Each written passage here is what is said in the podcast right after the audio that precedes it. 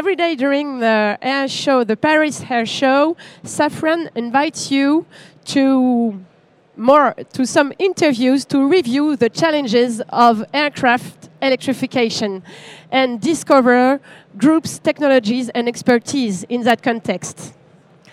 So, in 20 minutes, you will understand how Safran is positioned of the heart in the new chapter of aviation history. Each 10 minutes conference will be followed by, the, by um, answer and question time with the audience on the booth.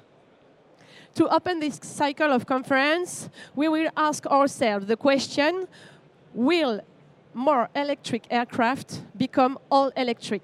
And to talk about this subject, I ask you to welcome Regine. Yeah, you can applaud her. Everybody? Great. She's um, the head of uh, electrical and electronic system department at Safran Tech. Hi, Regine. Hi.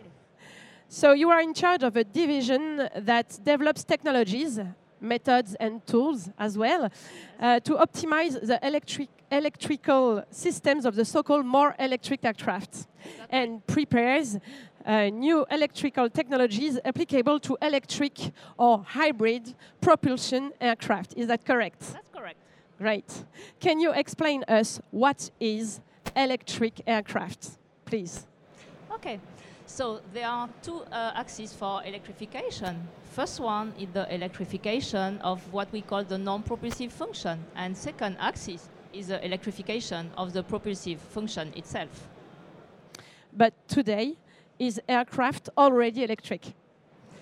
Okay, when we speak about more electrical aircraft, that means electrification of the non-propulsive function. We mean the deletion of the hydraulic and pneumatic energy and the replacement by a unique electrical energy. On classic aircraft, uh, commercial aircraft as the Airbus or the Boeing family, for example, hydraulic energy is used to supply hydraulic actuators for flight control, for landing gear actuation, for nose landing gear steering, or for braking, for example. The pneumatic energy on its side is used for air conditioning, for engine starting, or for de-icing the wind. De-icing, uh, as an example, the air in that case is extracted from, in, from the engine, penalizing the, the, the efficiency of the engine for, for its main function, which is a propulsive function. Great. And um, you have some examples? Yes, the move towards the more electrical aircraft started with the 380 aircraft when Airbus decided to delete one of the three hydraulic circuits and to replace uh, them by uh, electrical actuators called EHA, electro-hydrostatic actuators. That means that the hydraulic is localized inside the equipment and no more distributed all along the aircraft what are the main advantages of such a solution? The first one is to uh, decrease to, to the maintenance cost of the aircraft by decreasing the number of leakage. The second advantage we can see is that it's much more easier to route cables, feeders in the aircraft than to route pipes. They are much more flexible. And the last one is the flexibility of the electrical energy the, you can provide the electrical energy at the right moment when needed. With hydraulic, you, you have to pressurize all the time the circuit. Great. That's, why, that's what Airbus did. You have some other examples? Yes. Second example is the Boeing one with the 787 Dreamliner. Boeing uh, made a totally different choice. He decided to keep the three hydraulic circuits, even if one of them is supplied by an electro-hydraulic pump. But on the opposite, he deletes the bleed, uh, the bleed extraction from the engine and he proposed an electrical air conditioning, same kind as the one you can have at home.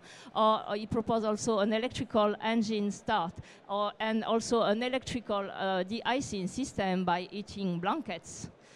The last uh, modification made by Boeing is the use of an electrical braking system provided by Safran. Great. So, what are the locks to go towards to all electric? Okay, to go to go further now, there are two major locks. First one is the weight, and second one is the cost. The uh, energy, the power density of the electrical solution is not enough competitive today compared to hydraulic solution. For an, for example, an hydraulic actuator is much much more smaller than an hydraulic than an electrical one. The weight saving is made at aircraft level. Uh, second lock is the cost. Aeronautic market is a niche market, so aeronautic shall be capable to use components developed for other industry, but shall be capable to guarantee the same reliability by mastering all the failure mode of the components. So you just just talk about uh, non-propulsive function, but what Yes, about sure. a propulsive one? Okay, when the first uh, more electrical solution emerged about 30 years ago, when I was a young engineer, uh, it was pushed by uh, optimization of the aircraft. The idea was to optimize the aircraft to decrease the fuel consumption and to decrease operating costs for the airlines. Now, uh, propulsive, um, now electricity is also pushed by environmental constraints and new mobility. On new mobility, you will get a presentation tomorrow Yes, with Jan. with Jan. He's here. We'll present you. the idea now is to provide the most appropriate energy at the right at the right place and when needed. That's the reason why electricity can be envisaged also for the propulsive function. Okay, but do you think um, 100% electrical aircraft is possible today? Okay, the percentage of electricity used uh, can vary from some percent to 100%. For drones, logistics drone, for example, we can imagine a pure electrical uh, drone. That means battery uh, supplying electrical motors and propeller. Now, if we speak about an aircraft of the 320 size, for example, the weight of the battery would be between 150 and 180 tons compared to the 80 max takeoff weight tons of the 320. So that's huge. And this figure is given with the best uh, energy density of bas- uh, of, po- of battery we can imagine today. That means 1,000 watt hours per kilo, which is not the current state It's of the- of huge. the art. It's huge. it's tremendous. The current state of the art is only 250 watt hours per kilogram. So uh, to answer your question, it's uh, electricity for propulsion, yes, for, for drones, for small VTOL, but for, For uh, the commercial aircraft. aircraft, uh, it will be in in the long. It's long term. It's complicated It's today. Much more complicated. yeah. okay, so what are the next steps? Okay, no, next step is to prepare uh, electrical and hybrid electrical solution. And Safran is working uh, on both of them, and there are many, many uh, possibilities depending of the application. Okay, uh, can you describe some of them? Okay, for example, we can imagine a turbo generator in parallel with battery. In that case, both can supply uh, electrical motors and e-propellers.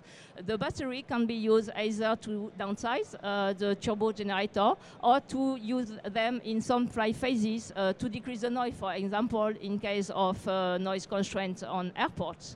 Um, on th- there are also other solutions. If we speak about uh, commercial aircraft of uh, regional commercial aircraft, in that case, you can imagine to have in parallel a classic propulsion, a gas turbine propulsion system, and turbo generators. So depending of the application, there are many variants to study. Yes, there are many uh, solutions. So uh, what uh, what Safran is going to, is going on? Safran uh, currently is working on all the components of the embedded power chain. That's, that means that Safran is working on gas turbine, on turbo generators, on the motors, on power distribution, on energy management, because it's important to provide the best appropriate energy, uh, on, uh, on uh, gas turbine, on uh, battery, on fuel cells, all what is uh, composing the power chain. The whole chain. Okay. Thank you for your explanation. And uh, I ask uh, the audience if there are some questions. I don't know, there are microphones somewhere. You have some question to ask to Regine? No? Yes? Okay, that, that's not a, a trouble because I have some in my pocket. so, um, Regine, can you explain us what uh, what time scale are we talking about? Okay, if we speak about timescale, uh, drone, logistic drone, or VTOL is a reality, is a today reality. There are more than 100 projects all around, around the world dealing with this uh, subject, and Safran is involved in some of them. Now, if we speak about commercial aircraft, hybrid propulsion, uh, uh hybrid electrical propulsion commercial aircraft, in the aircraft manufacturer uh, roadmap for uh, regional, it is in the 2030 years, and now if we speak about a 100 pax aircraft is most in the 240, 250 years. Okay. It's a long term.